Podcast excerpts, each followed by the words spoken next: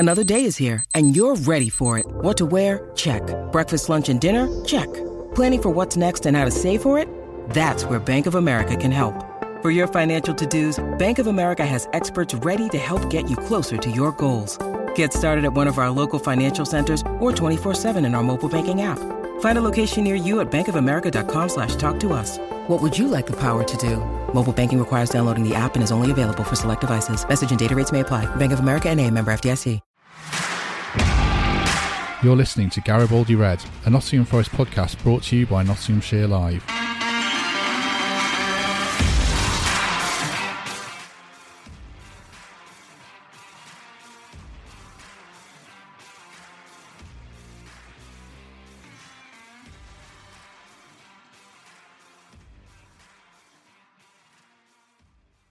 Hello, welcome to Garibaldi Red. My name is Matt Davis, hosting as normal, and we're here to discuss Steve Cooper's first game in charge and what happens next after the one one draw with Millwall. Uh, joined today by, uh, first of all, Reds fan Mikey Clark returning to the show. Mikey, good morning, you well? Good morning, Matt. Yes, I'm great. How are you? Uh, yeah, not too bad, not too bad. And uh, I think he's making his debut on the show. He says he is. I think he's been on before, but... Uh, joining us today is former Radio Nottingham presenter Robin Chipperfield. Chippers, on the other side of the world, are you well? Yes, I'm good, thank you. I'm good. I'm sure it is the debut. I can't... I, I mean, Matt, I wouldn't forget appearing on YouTube or a podcast with you, so I'm, I'm pretty sure it's the... Well, I was going to say debut, or as they say over here, it's the big debut. Big debut, they do, don't they? The debut, yeah. Yes, true, true. Uh, how is it on the other side of the world? People will be interested to know. How are you getting on? Yeah, good. Yeah, really uh, not regretted it so far. Um, there's there's nothing, uh, apart from friends and family, there's nothing I, I would miss, really. Um, you know, it's uh, settled in really well. Always wanted to live here, so uh, I've been here lots of times on holiday, so it was there, there weren't too many surprises, but uh, yeah, no no regrets so far. Do you miss match day? I mean, I know you covered, I saw you commentated on a test match, which is obviously fantastic, and you've been doing yeah. you know, football over there. Um, but do you miss the, the, the buzz of match day in Nottingham or not? I think I've got. I think I'd probably miss it more now um, than say the last eighteen months. You know, I've, I've watched a few, quite a few games, and it, it's just when there's nobody there, it, it's not the same. And it's um, you know, the Premier League. I found it incredibly dull last year. I, I didn't care who won it. I didn't care who won games because it just it felt like watching reserve games on video. It was it was dreadful to watch. Um, so I kind of, in that sense, I've not missed the last eighteen months. Um, I think it'd be different now with with um, with crowds being back, there being an atmosphere, and especially the last couple of weeks where there's a, a bit more of a buzz about the, the City Ground from the impression I get. Um, you know, a new kind of fresh start, new start. But look, I did it, I did it for twenty years, and you know, time to do something different and you know explore doing different things. So, I mean, to be fair, changing manager and feeling a The you know having the feelings about a new manager is not something I've missed. You know, it's not it's not been a big shock that Forest changed their manager because I don't know how many I got through in twenty years, but it would be at least twenty, I would think.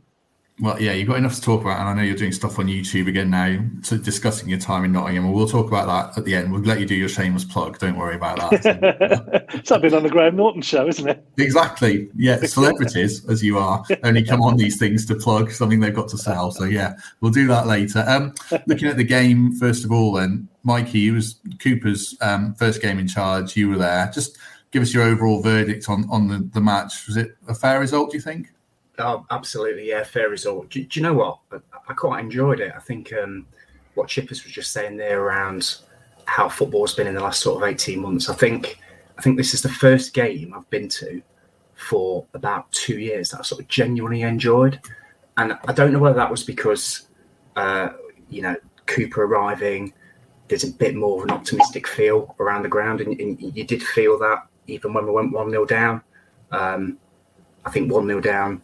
Uh, a couple of weeks ago, they would have got booed off. I didn't hear a single boo at half-time. And I think that was because people were just intrigued just to see how we'd respond um, with a bit of new leadership. I think in general, the game, I, I did enjoy it. It was exactly how I thought it would be. Um, I think the game before the first lockdown, uh, sorry, the last game before we initially went into lockdown was Millwall, I seem to remember, and we got absolutely thumped. So, three nil, yeah. Yeah, you know what to expect from Millwall. They're not They're not going to blind you with science, or he's not going to be tiki-taka Barcelona. Um, I think there was one point in the first half where they had a free kick on the halfway line and both the centre-backs went up front and they just lumped it. And I quite enjoyed that because I'm a bit, I'm a bit old school, and, and it, it, it, you know, our three centre-backs in the main coped with it okay. Um, so I enjoyed the game. I enjoyed what they brought to the table. It was exactly what I thought was going to happen. And I enjoyed our response. Um, some parts of it anyway. We struggled when Grabban went off. I know we're going to talk about this in a bit, Matt. Um, we probably need to look at what we're going to do as a team uh, when Grabban's not when Grabban's not in, in there. Um, there are options other than maybe what was showed. I think a draw was the fair result. We played some half-decent stuff. Um, I wasn't surprised with the starting lineup. You know, it was always going to be the same team, because if it went wrong, Steve could have said, well, look, you know, I kept the same team that did brilliantly well the week before at Huddersfield. Um, it didn't go wrong. We got a point. We've got to start somewhere. It's going to take a bit of time to sort of turn us around. I wasn't expecting us to, you know, play like we did maybe a few seasons ago, you know, fast, fluid, attacking football. I think that will come in time. Um, but in general, I was I was not surprised. I was pleasantly sort of enthused by it. I thought the reception that Cooper got, you know, it was never going to be a Stuart Pearce homecoming, of course. Um, but it was, um, you know, generally really, really positive. Um, and I think a draw was the right result. And I, I, I'm, I'm more interested to see, I think there's an international break coming up, Matt. Um, another one. We seem to have one every week.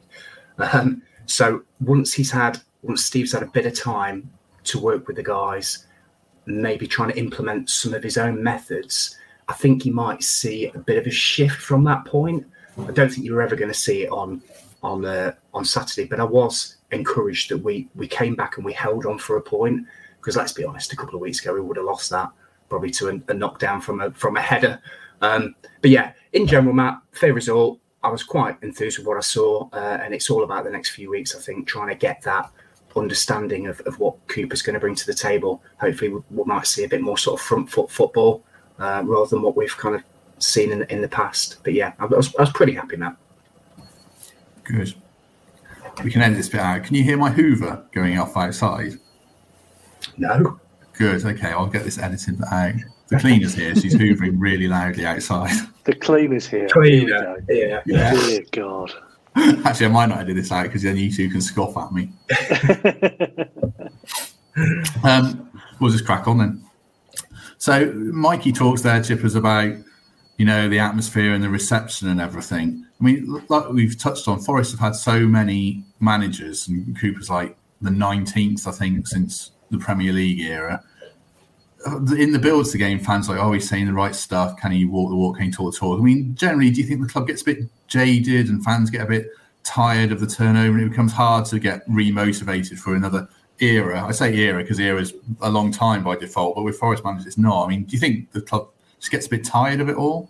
I think a lot of supporters do, yeah. I think, but then the thing is, if, you know, if the worst happens and Cooper loses his first four games, those same fans who are tired of the change of manager will call for a change of manager. It's just the way football is these days, and it's, you know, it's one of the things I got really tired of is, you know, and I mentioned this on Twitter probably, um, I'm guessing two months ago when Houghton was still in charge, about whether, you know, who was the last manager that Forest had who went through a difficult spell, and when we say difficult spell, it might be six matches without a win, and came through the other side of it, you know, managed to turn it around in inverted commas, because, you know, most managers go through a, a phase where they don't win for, for six games. And it's not, you know, it's not just Forest. I saw this morning um, when I woke up, one of the headlines on the B B C Sport website was uh, how Mikel Arteta is um, is the new Arsene Wenger. And I, you know, he may turn out to be, good luck to him. I don't know, don't know him at all. But two or three weeks ago, he was, you know, they were bottom of the table when he was for the chop, and, you know, nobody's got any patience anymore, and nobody has any any any thought about the medium term, let alone the long term. And that's, you know, in the last couple of years, that that really kind of, that got to me covering Forest, and generally in, in football itself, you know, you know, give somebody a, a chance. You know, if if Steve Cooper struggles this season, then give him next season. Um, you know, and I, I can imagine that by Christmas, if Forest are still in the bottom three, there'll be some supporters who are calling for him to go. Uh, it's just, it doesn't work. It just doesn't work. And I just think, you know, the majority of fans realise that now. But I still think there's a section that, you know, if they lose a game, the manager has to go. And you don't get anywhere fast doing that. Uh, which managers uh, do you think Forest pulled the trigger on too soon? Or was there any that you thought that, you know, or it, actually it was right to get rid of them? I mean, fans would say, and I would say Houghton, it was right to get rid of Houghton. It was an absolute disaster yeah. zone. What about in your experience when you were here? Did you think, oh, they've made a rick there? Any you would have stuck with? O'Driscoll, um, to start with, because I felt they were really onto something there. Um, and that felt like the slow building of a club had started. Um, and, you know, everybody realised it was going to take time. And then, bang, he was suddenly gone. Um, paradoxically, there were other managers who, six weeks in, you thought, mm, this isn't going to work. Steve McLaren, for example, that that just it it didn't feel right, um, and strangely, uh, that felt the right thing that needed to happen because it just wasn't going to work. Now it might be I'm arguing against myself here. It might be six months in that he'd suddenly pick up results, but all the things you were hearing was uh, was just like, no, this needs to change because it's it's not it's just not working. Uh,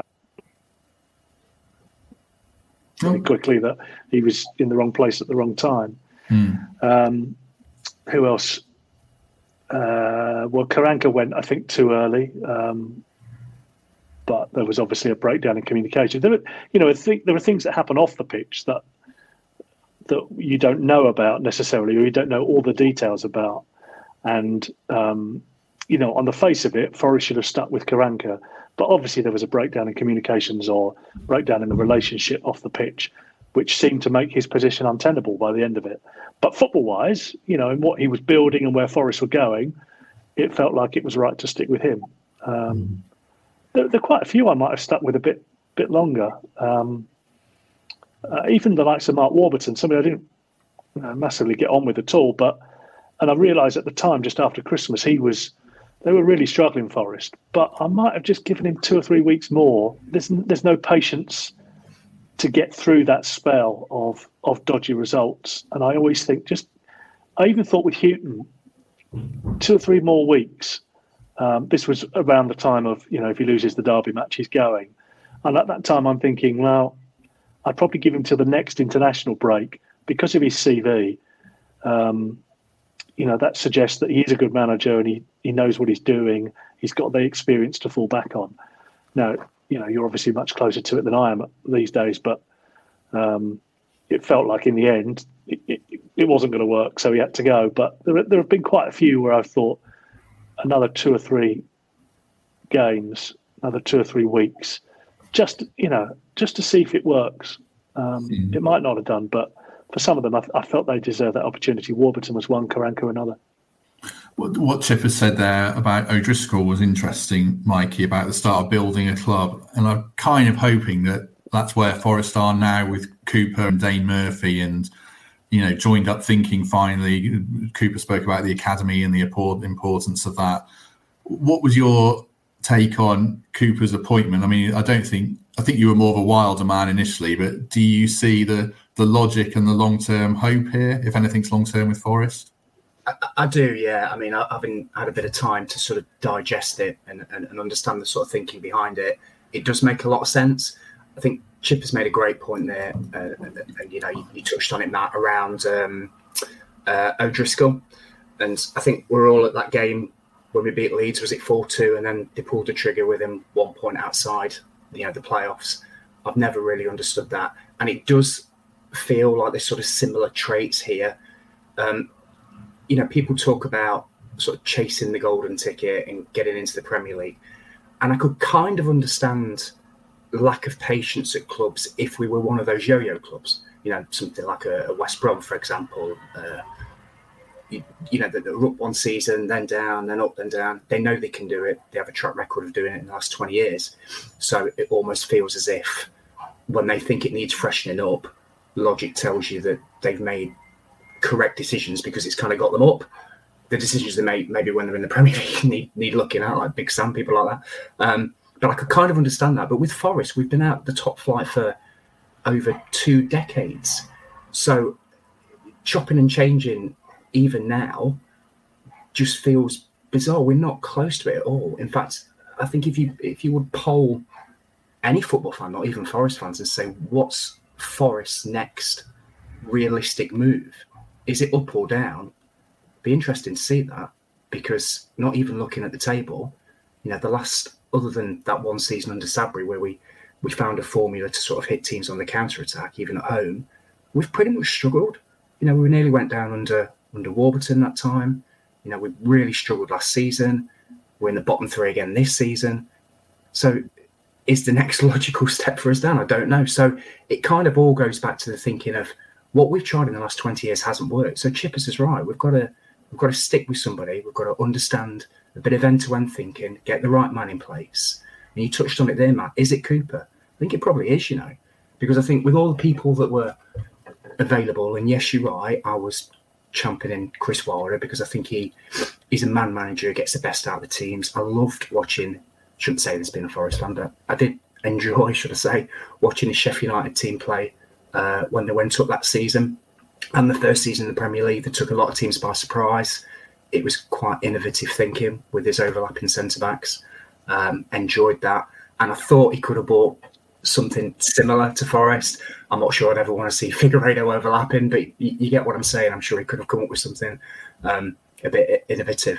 But I guess if we're going to stick with somebody beyond the season, beyond two seasons, beyond three seasons either, it's got to be somebody that aligns with the thinking that underpins everything we're trying to do. So we've got a new C E O. We're trying to build a lot of young players. We're trying to be a bit more of a sustainable club. Um, I think somebody asked me the other day, what was the last player we we bought and then sold for a profit? And I was really struggling to think of it. I don't even know if I've got the answer. But that tells you everything you need to know. We can't keep relying on wonderful academy kids coming through and then selling them to fund what was an ineffective transfer strategy. And I think Dane Murphy and his team realised that. So if they want Steve Cooper, and Steve Cooper's his man, you've got to you've got to support it. And I think the vast majority of, I was going to say intelligent Forest fans, that's, that's pretty harsh. I think the vast majority of people that kind of see beyond what they see ninety minutes on a football pitch will hopefully understand that this is part of, fingers crossed, some long-term thinking from Forest, the first time in probably since O'Driscoll. So yeah, I think he's the right man, Matt. I think you've got to trust him. I completely endorse what Chippers has said. If we're struggling around Christmas, there's no point going back to square one because it's not worked in twenty-two, twenty-three years. So I think he should be here for the long term, uh, and we all need to sort of get behind him, I think. Was it a Sombalonga, Chippers? Last player for us sold for a profit? Or Antonio? Are we going back? I was going to say Antonio was, was my guess. I can't think of anybody since then. Antonio, they bought for about a million, didn't they? And sold for six. Seven. Memory yes. serves. Seven. Yeah. Whatever. Not many, though, is there? There's not many. No, there's not many. No. No. Um, mm. And a Sombalonga, they bought for five and a bit mm. and sold for thirteen. Memory serves. Mm. I mean, there have obviously been academy players that have. Um, moved on pretty much each each summer, but obviously they've not bought them to start with. I think it's a really interesting point that, you know, that I remember the Antonio thing was like, people were really upset about it, but actually, in a sense, it shows a club is working in the sense that they've bought a player, you know, a million pound is still a lot of money, but they've bought a player relatively cheap, they've developed him, they've made him a better player under good management, under good motivation, and they've sold him at a profit. You know, you look at Brentford. Brentford do that every, well, maybe not anymore, but Brentford have done that every year. You think of the players that Brentford have sold for loads of money. Um, your Scott Hogan's, um, people like that, that, you know, you, you easily forget about. Players leave Brentford for a lot of money, extraordinary amount of money a lot of the time, and many of them, that's it. They don't do much else, because they're in that Brentford system and they, they fit the Brentford system. They catch the eyes of bigger clubs. They sell them for a load of money. And it just feeds the system. And I, I would imagine, I haven't looked at it, but I would imagine Brentford make a, a very handy profit every year. Mm. Yeah, I mean, that's what Forest have to become, isn't it? I mean, you know, Brentford sold, yeah. like you say, Watkins, Ben Rama, players like that for twenty odd million quid. And Forest, you don't want to say you're it a development club. But, um, you know, most people won't have heard of him. Mepham that went to uh, Bournemouth for, I think, fifteen million pounds. Yeah. I mean, it might have been twenty. You know, every year there was somebody who went and they just went, right, we know exactly how to replace him. Yeah, and in the end, you get to the Premier League, ideally, if you're Brentford, don't you? Yeah. Now, Brentford don't have yeah. to sell players. And if they do sell Ivan Toney, it's going to be for fifty million quid instead of... Absolutely, yeah. Isn't it? Yeah. yeah. I mean, I think that's the way Forest are trying to go, isn't it, Mikey? With Dane Murphy, you know, the policy of signing players under twenty-six now, it's, it, it makes sense. Fans might not like it because they don't want to be lower down the food chain, but that's the modern football food chain as it is, isn't it? Yeah, I totally agree. I think you've hit the nail on the head. I think... I think what we need to be sort of mindful of as well is not every uh, edition is going to work or hit the ground running. So I'll give you an example. The, this Paraguayan guy that I can't pronounce his name, is it Ojeda or something that we've got? He could be the next biggest thing since sliced bread, you don't know. Or he could really struggle to settle in and he could disappear like a lot of players disappeared. But again, like I said before, the thought process, as you touched on there, Matt, that's what we need to be doing, you know, buying players for uh, that have a, a, a potentially a higher ceiling than what we'd had before. Uh, can we improve them? Have we got the right coach to improve um, players now? I'd argue we probably have. We maybe didn't a few weeks ago.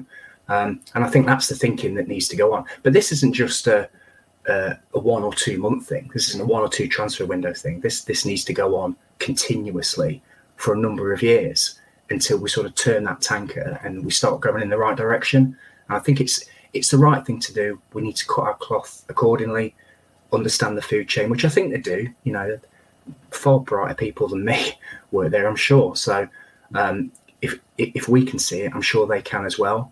Uh, you know, we've got an owner that pumps in a ridiculous amount of money, uh, and we are in some ways lucky to have somebody like that. If you look what's going off up the road, A fifty-two at the moment, Um, that could be us. It isn't, thankfully. But there'll there'll come a time where um, there'll come a time where you won't want to put all that money in, and you'll want to see some returns on investment. So whether that is a more successful football team that is playing in the higher echelons of, of the country, or whether that's just a sustainable model like Chippers was saying, you know, that, that does a relatively solid turnover, and you know isn't forced to sell their best young players all the time just to be able to sort of cut even. And I think that's where we need to go to. But this is, like I said, this is a long-term thing. This won't this won't happen in, in five minutes. And you might not see it on the pitch for a while yet either, because players will need time to bed in and to try and understand what Cooper wants to do, as we all want want to understand that as well. But I think it's an it's an exciting time for Forest. I think I'd rather us do this and build slowly and everybody buy into what we're trying to do as a football club that are, you know, representing our city, than to just sort of chuck the dice up in the air, hope it lands on a double six, which is kind of what we've been doing for the last twenty years. Sometimes it lands on a six and a five and you get Lamouchi that gets really close, or sometimes it doesn't. The majority of the times it doesn't. So I'm I'm really enthused by what we're doing, Matt, I think.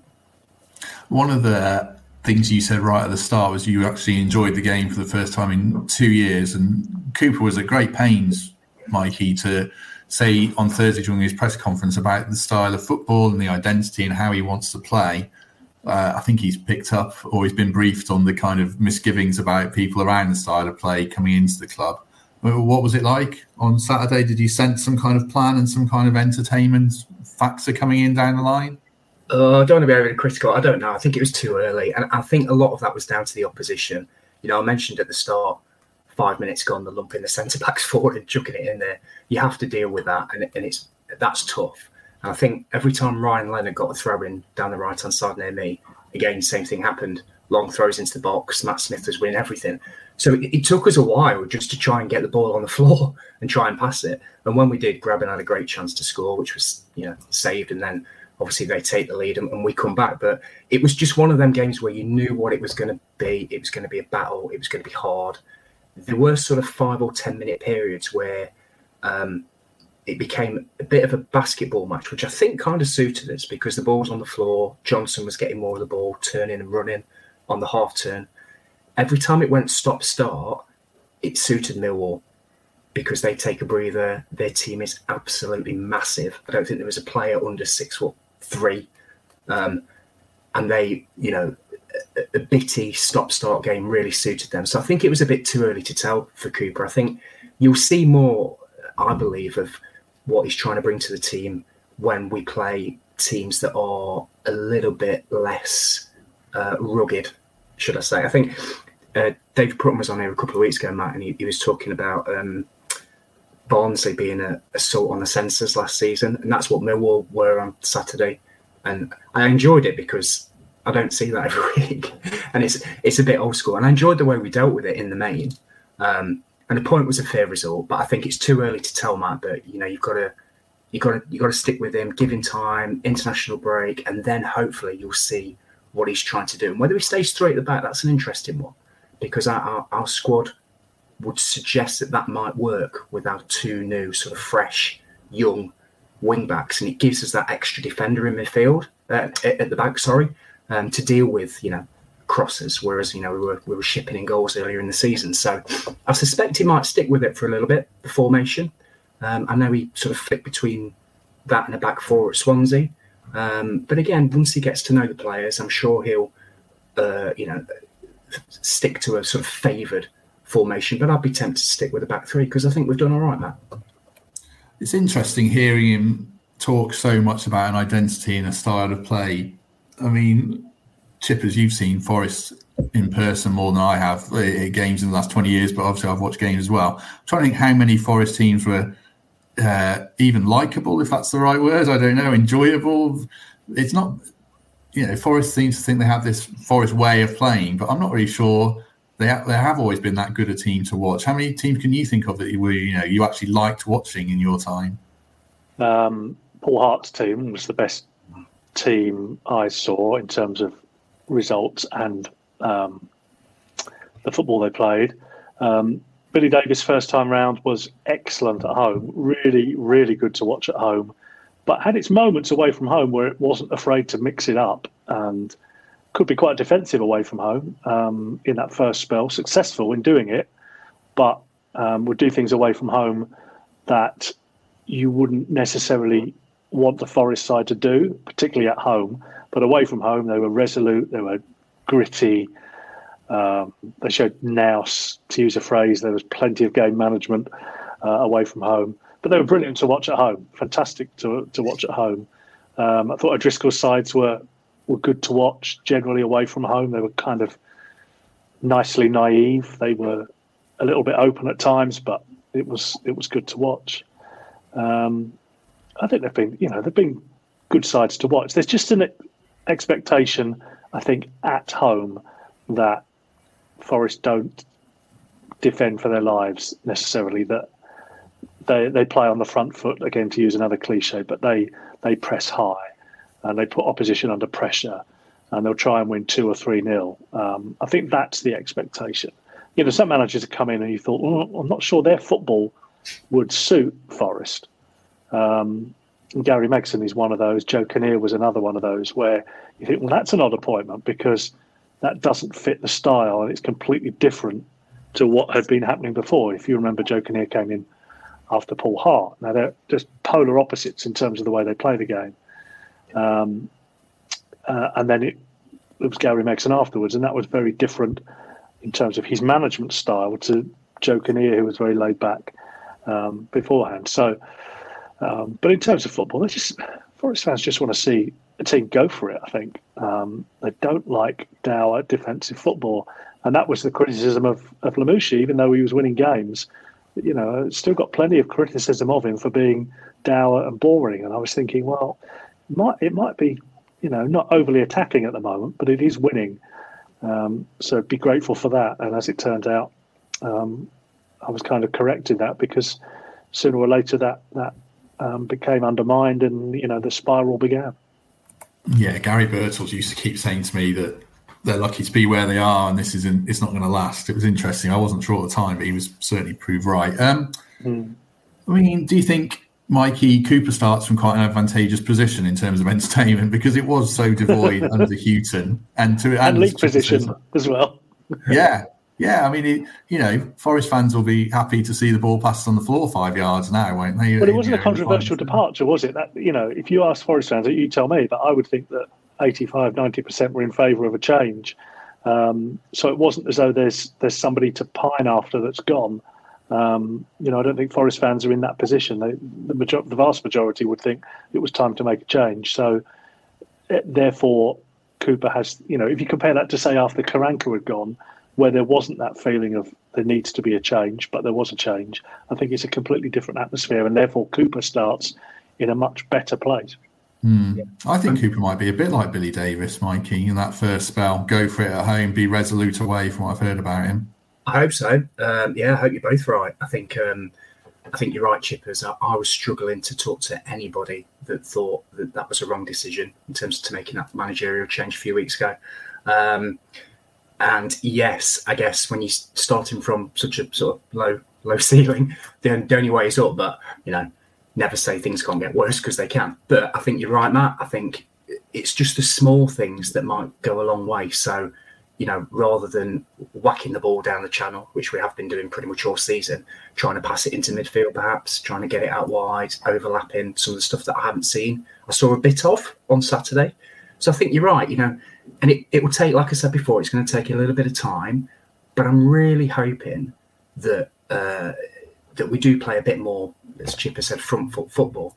I, I kind of hark back to a cup game.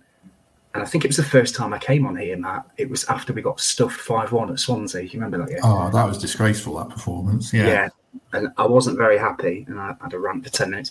Um, but do you know what? It's kind of flipped now because that was Cooper's, I wouldn't say reserve side, but you could see what he was trying to do. It filtered all the way through to his squad players. So the guys that came in, I think they made sort of six, seven, eight changes. They all still played in the same way.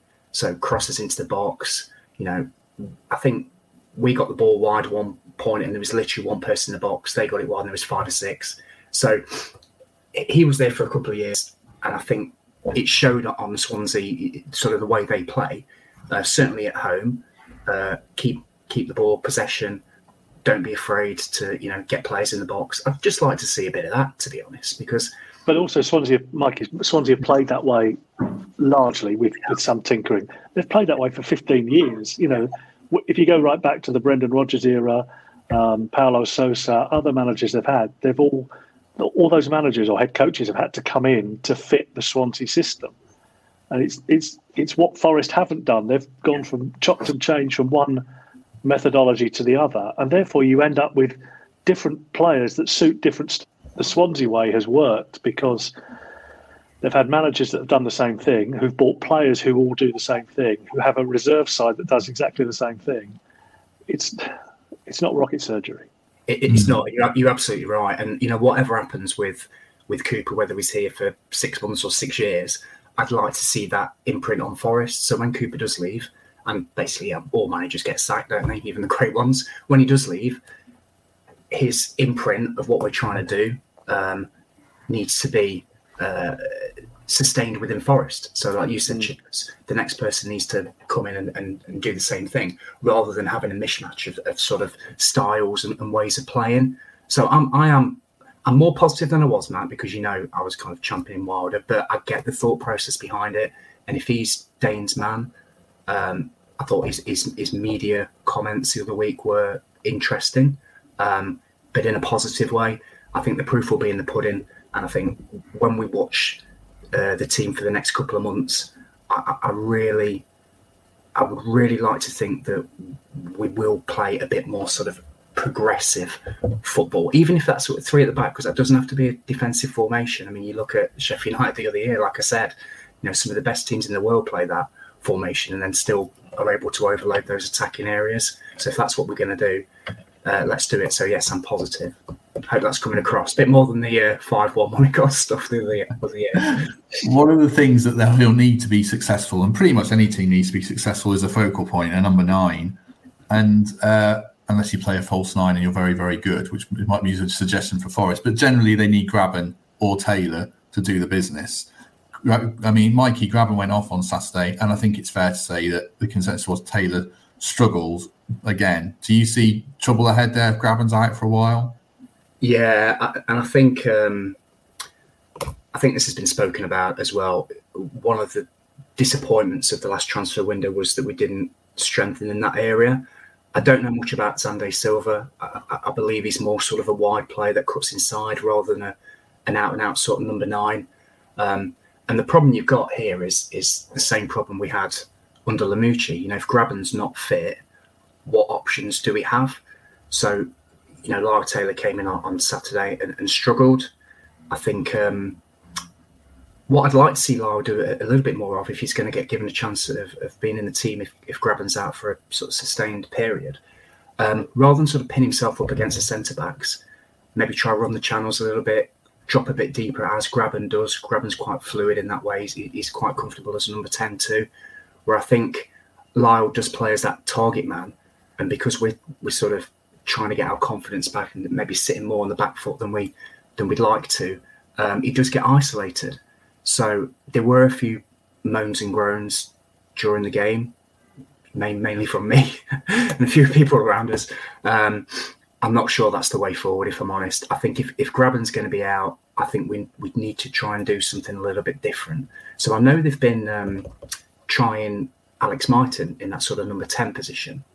And Brennan Johnson has played up front before. So I'm wondering whether, certainly for, I think the next game's Birmingham away, and their two centre-backs, is it Harley Dean, is it Morrison, the other one? Absolute massive units. I'd, I'd question why we'd need to play uh, Taylor, for example, if Grabban's out, um, because he struggled against, I think it was uh, Ballard, and I can't remember who the centre-back was um, for Millwall. He struggled to win headers there. And I don't think he's going to get much change at Birmingham, to be honest. So I'm wondering whether we could use that as an opportunity to try something a little bit different, try sort of more quicker, nimbler players, which would, in turn, you'd think, encourage us to keep the ball on the floor a little bit more, because we don't necessarily have that big focal point up front. Um, you're hoping, Matt, that Grabban's not out for a long period, if it's just a week or two. But again, you're in the same position where you've only got Grabban, and I think that needs addressing in January. But this could be, and I prefer to be positive in times like this, this could be an opportunity for us to maybe try something different. And I think playing the three at the back gives us an opportunity to to, to do that, uh, to have somebody dropping a little bit deeper from the front, gives us that extra insurance at the back. So I think that's the way I'd go, Matt. I think I'd try something a little bit different and just have Taylor maybe as that option ten, fifteen minutes to go if things really aren't working and we need to be a bit more direct. Yeah, Birmingham play three at the back, and they they had two defenders out on Saturday. So, yeah, I'd rather see maybe Johnson as a nine, as you say, and then two wingers around and do something a bit different. What did you make of Grabban when you were here, Chippers? You must have interviewed him a few times. I find him an interesting character psychologically. I always think he wants to be the man and likes the the the pressure or the focus to be on him. What did you, what did you find when you interviewed him? I quite liked him, actually. He was kind of quite thoughtful um, as a person. I think he has to be, and I think Aitor Karanka recognised this and, and worked this. I think he he has to be the main man, if you like, um, um, in in the team. And you know, given his record um, before Forest and, and and also at Forest, well, I would imagine his record is pretty good in terms of goal scoring, uh, generally across his, his Forest career. Um, I think he's earned the right to be to be certainly one of the main men, and he was certainly. Um, a main man under under Aitor Karanka. I always think in interviews he's got, I think he's quite bright, and I think he's got more to say. I think he, he will be, um, perhaps when he worries less about what he does say, um, and, you know, and I, most players are like this, they don't want to upset the opposition or wind up anybody. Or, but I think once he finishes his career, I think he'll be a really good pundit and, a, and quite an intelligent pundit. And I think he seems to think about the game quite a bit, and Um, I always feel he's got more to give in interviews than he than he does give, um, which is probably a sign of, of his kind of intelligence, that he can actually rein himself back a bit um, and not go down avenues that he doesn't want to in, in, in interviews post-match. But yeah, I, I, I quite liked Lewis Grabban to talk to. He was, a, as I say, an intelligent guy, thoughtful guy, um, and, and wasn't necessarily one of those that, that came up with the, the answers that you would expect to hear. Yeah, I think he's one of those players that needs an arm round his shoulder daily and being told you're brilliant yeah. and you're the man for us, and probably not the other way, which is fine, because I'd be the same That's as well. A, yeah, it's the way you got me on the on here, isn't it? So it works. Exactly. If anyone tells me I'm rubbish at anything, it just breaks me. So, yeah, I don't blame Grabban for that if that's the case.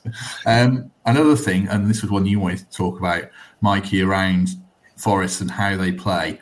Obviously, the strikers are key and the wing-backs are key. And if you're going to push the wing-backs on, you need two central midfielders that can offer some protection and some dominance of the ball. Forest didn't really have that against Millwall, did they? Is that is that a concern for your of yours? Yeah, it is. Dominance is a good word, actually. I think um, if we hark back to, and I know it was a different formation, hark back to, say, uh, Uchi times where we had big Sam Bissau in there with uh, with Silva and Ben Watson. We used to bully a lot of teams, dominate dominate the centre of the park. Even if we didn't have the ball, you know, it was impenetrable. And I'd even hark back to, say, Billy Davis era under, uh, we had uh, Paul McKenna in there. And he used to just sort of hook the ball over his shoulder five, ten times a game. I didn't see that once on Saturday. It was too, it was too nice. Um, I think Millwall had, I think it was Kifton, Beld and uh, Saville in there, and they just they just bullied them. If I'm being honest, there, there were there were times during a game where um, they were just being pushed around. And you know, Garner is a fantastic footballer, and Yates is useful as well. It's just if you're going to play two of them, certainly in this system, and you don't have a Sam Bissau with them, or you don't have a Ben Watson or a Paul McKenna, there's times when they're going to get bullied. And I'm not just talking about Millwall, I'm certainly talking about away from home as well. So Birmingham game worries me, some of the characters they have in midfield. I think it's something we need to look at. You know, they are two essential, good, young, you know, players. Certainly, you know, Garner's a ball player. It's just getting that mix right. Um, I don't know what the answer is, certainly in the squad. I mean, a few people might be listening to this and say, you know, do we give Cafu a go in there? I'm not sure that's the answer, to be honest. I just think perhaps if we're going to play two in midfield, it's Garner and Yates, a combination that can work successfully in, you know, the remaining sort of forty-odd games. Uh, that does worry me a little bit. It's just a little bit lightweight. Because even when Paul McKenna was in there, you know, a few years ago, um, he had legs around him. You know, he had a... a Chris Cohen, Anderson, players like that, that, that even when we played a four, backed up to them. I, I don't necessarily see that at Forest, although the wing-backs have done fantastic. It's just an area of the pitch where it kept sort of breaking down for Forest, and we were being not necessarily overrun by numbers, but just overrun by experience and know-how, uh, and that would worry me a little bit. I guess one option could be, and I spoke about if Grabban's out a little bit and playing Johnson a bit deeper or Myton a bit deeper, and then making that a three in there, that's an option. But then again, that, that gives, that takes away from sort of that last end of the pitch. So I'm not sure what the answer is. I'd just like to see in January as, as look at addressing that with some experience, um, somebody quite powerful in there that can take a game by the scruff of the neck and, you know, give Millwall, for example, a bit back when, when they were sort of getting stuck into us. Um, so yeah, I think I think it's not a worry. It's just something which I think is is quite evident, especially when you play teams that are quite physical. Mm, they've got Ojeda, but I think Ojeda is another Garner. He looks like a ball sprayer rather than a, a a ball winner. There's so much emphasis on Yates to really come good, and I'm a big proponent of his and a big fan of his. But I think he probably does need to start kicking on this season and really bossing games. What do you make of Yates, Chippers? He seems to even yeah. You know, when you were here, fans were divided on him, and it's ever more so the case now.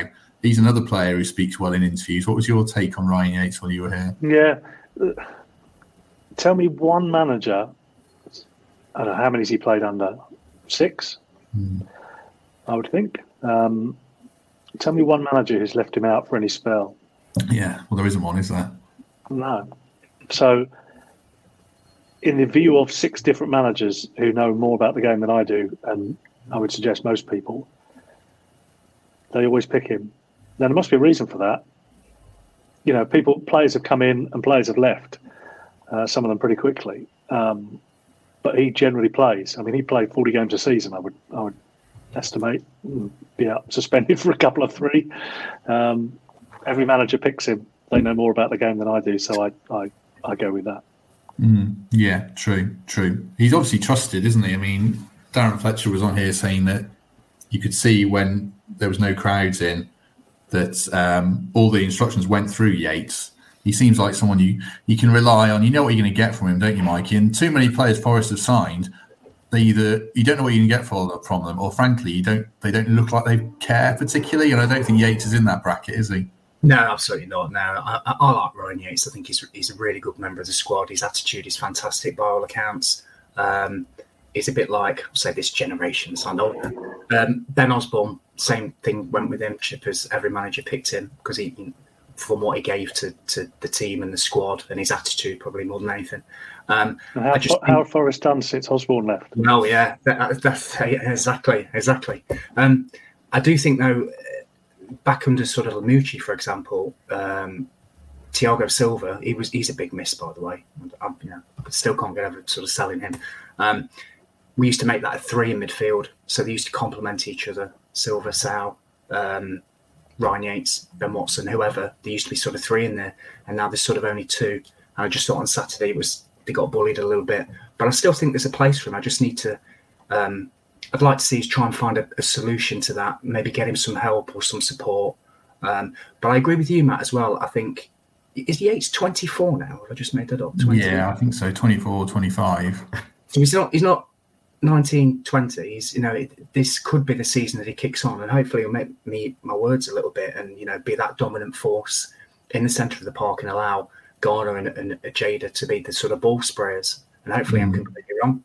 Mm. He's twenty-three did him a disservice, just Googled him there. So he's got a bit more time. I suppose Tyrese Vaughan is an interesting one. I had high hopes for him, but he seems to have drifted down as that kind of Sambasa rangy player. So we'll see what happens with him. Um, Just wanted to finish before we come on to your YouTube channel, Chippers. Mikey, give us, uh, and Chippers, your kind of hope and expectation for Forest for the rest of the season. Now they've got a new manager in. Are you uh, are you optimistic? Greg Mitchell, of course, was optimistic about this season when he was on. But Mikey, how are you feeling? I'm not Greg. um, but no, I, I am I am optimistic. I think um, the more I think about it, the more Cooper's appointment makes sense. And what I saw on Saturday were um, hopefully the start of being a little bit more Um, aggressive at home and been a little bit more front foot football at home, fingers crossed. So, but I think it's going to, you know, we're bottom three for a reason. It, we're not suddenly going to go on a on a massive run, I wouldn't have thought. So I think my expectations are in the next sort of eight to ten games, get out of this position that we're in, fingers crossed, and then try to establish ourselves, certainly at home. I think Chip has made a great point earlier. Um, you know, they talk about what Forest fans want. I'd say probably what every sort of home fan wants is just teams that try and beat teams on their own patch. And I'd like to see a bit more of that, less maybe worrying about what the opposition are going to do and more about what we can do. So I think, I don't like sort of setting targets, but I think realistically, this squad on paper, he says, should be too good for where we are at the moment. So I'd like to see that transition onto the pitch, uh, more sort of progressive football, more players in the box on crosses, all that little stuff, and it, it should then knit together over the course of the season. So I think realistically, if we can get to around that mid-table point and cheer a lot of fans up at home, put on some good performances, um, try and win some football games, and you know, em- embed these new players that have that have come um, during the last sort of transfer window. I'd like to see a bit more of that, and also maybe try and keep hold of Johnson and Martin. Has Johnson signed his new contract yet, Matt? I know they've been talking no. about it for a while. No, so that worries me a little bit. So uh, just just progression, Matt. Mid-table safety would suit me down to the ground. Mm. Do you think there's a good club waiting? Well, it's a good club, obviously. But you know what I mean? A, a well, well-streamlined, organised club waiting to break out their Chippers and give fans hope for the future? I was thinking about what the ambition should be, because the ambition should be to stay up um, from where they are at the moment. But win some home games would be a start. I mean, how many how many home games have Forest won since? And I don't know the answer to this question. Now, not that this has anything to do with it, but I left in February of twenty twenty. It, I'd be surprised if Forest have won more than five home games since then. Mm. Mikey, you'll know better than me, Matt. Um, yeah. And it's who they're against, those wins at home as well. It's brilliant. I mean, I covered well, Coventry and Luton. It doesn't matter. Well, yeah, I mean, I'm not bothered. Uh, tell me, how many How many have they won since... since? Oh, my gosh. Since I think, uh, Q- QPR, I think they beat three nil Uh, yeah. It I'm probably str- would be four or five, wouldn't it? Yeah, I'm struggling yeah. after that, to be honest with you. There's not many. We could probably count them on one hand. There's, there's none this season, obviously. Mm. Um, it tailed off massively the back end of last season. So win some home games, because you know, I, I watch the the highlights um, on YouTube, obviously, because I, I don't spend my time anywhere else these days. Um, but um, I watched the highlights on YouTube, and I thought, actually, it looks it looks packed. Uh, the atmosphere seemed really good. It seemed upbeat and positive. You know, that's what it should be like. You know, you should you should go to games at home expecting to win, and obviously being disappointed if you don't. But you don't want to get into a situation where you don't expect to win your home games, which I think is where Forest got themselves to. And Forest have always been good at home, so that's what they need to do. They need to win some home games, get people back on back on side. And then, you know, away games aren't irrelevant, clearly, but it's what you do at home that matters. Mm. Chippers, like a pro broadcaster that you are, you segue perfectly into YouTube. So why don't you tell us? Oh, did, about... I, did I bring it up? I did. Sorry. You were looking at Sorry. the clock and thought, I've got to plug the bloody YouTube channel. It's about my new book. Tell us about your YouTube channel then. I know Forest but fans it... have been enjoying it. What, what are you hoping you to put out there? I'm weary about it. No, basically, I've been in, I've, I don't know if you know, but I've been in lockdown in Sydney for three months now because um, there's bloody virus that won't go away, uh, but hopefully finally is going away. Um, and I kind of, I've never really looked at YouTube apart from, you know, once a week or something to see this, that or the other. And I just got really got into it and got got looking at stuff. And um, I don't want to go into too much detail, but there were aeroplanes on there and I was kind of watching various aeroplane trips and people going around the world on planes and all sorts of geeky stuff like that. And I suddenly thought, I suddenly started looking at these videos, and these um, aviation geeks have got like a quarter of a million people following them on on YouTube. And I started looking into it in various bits and pieces. And I started doing this blog last year. Um, uh, that was an awful lot of work for not a great deal of reward. So um, I thought, well, let's try something different. Well, I've got the time, I've got the ability. Um, it's a talk, you know, if you wanted to start a YouTube channel, get into a niche, come up with a niche that, that you have expertise in. So I couldn't think of anything. Um, but then um, thought about Forest and, you know, what I've done for my career. And I thought, well, if it if it works, great. If it doesn't, I'll close it down and we'll move on, and I'll have killed some time in lockdown. And that's kind of where we are at the moment, really. So, um, but it seems to have started really well. People seem quite enthused by it. I've had some good guests on. David Johnson. Um, there's been good value in the last week or so. Um, got some people lined up over the next few weeks, um, which I'm really excited about. Actually, people I've not spoken to for a, a little while. So um, I don't want to say too much because they're not in the can yet, but um, hopefully they will be over the, the next few days, and we'll roll those out over the over the coming weeks.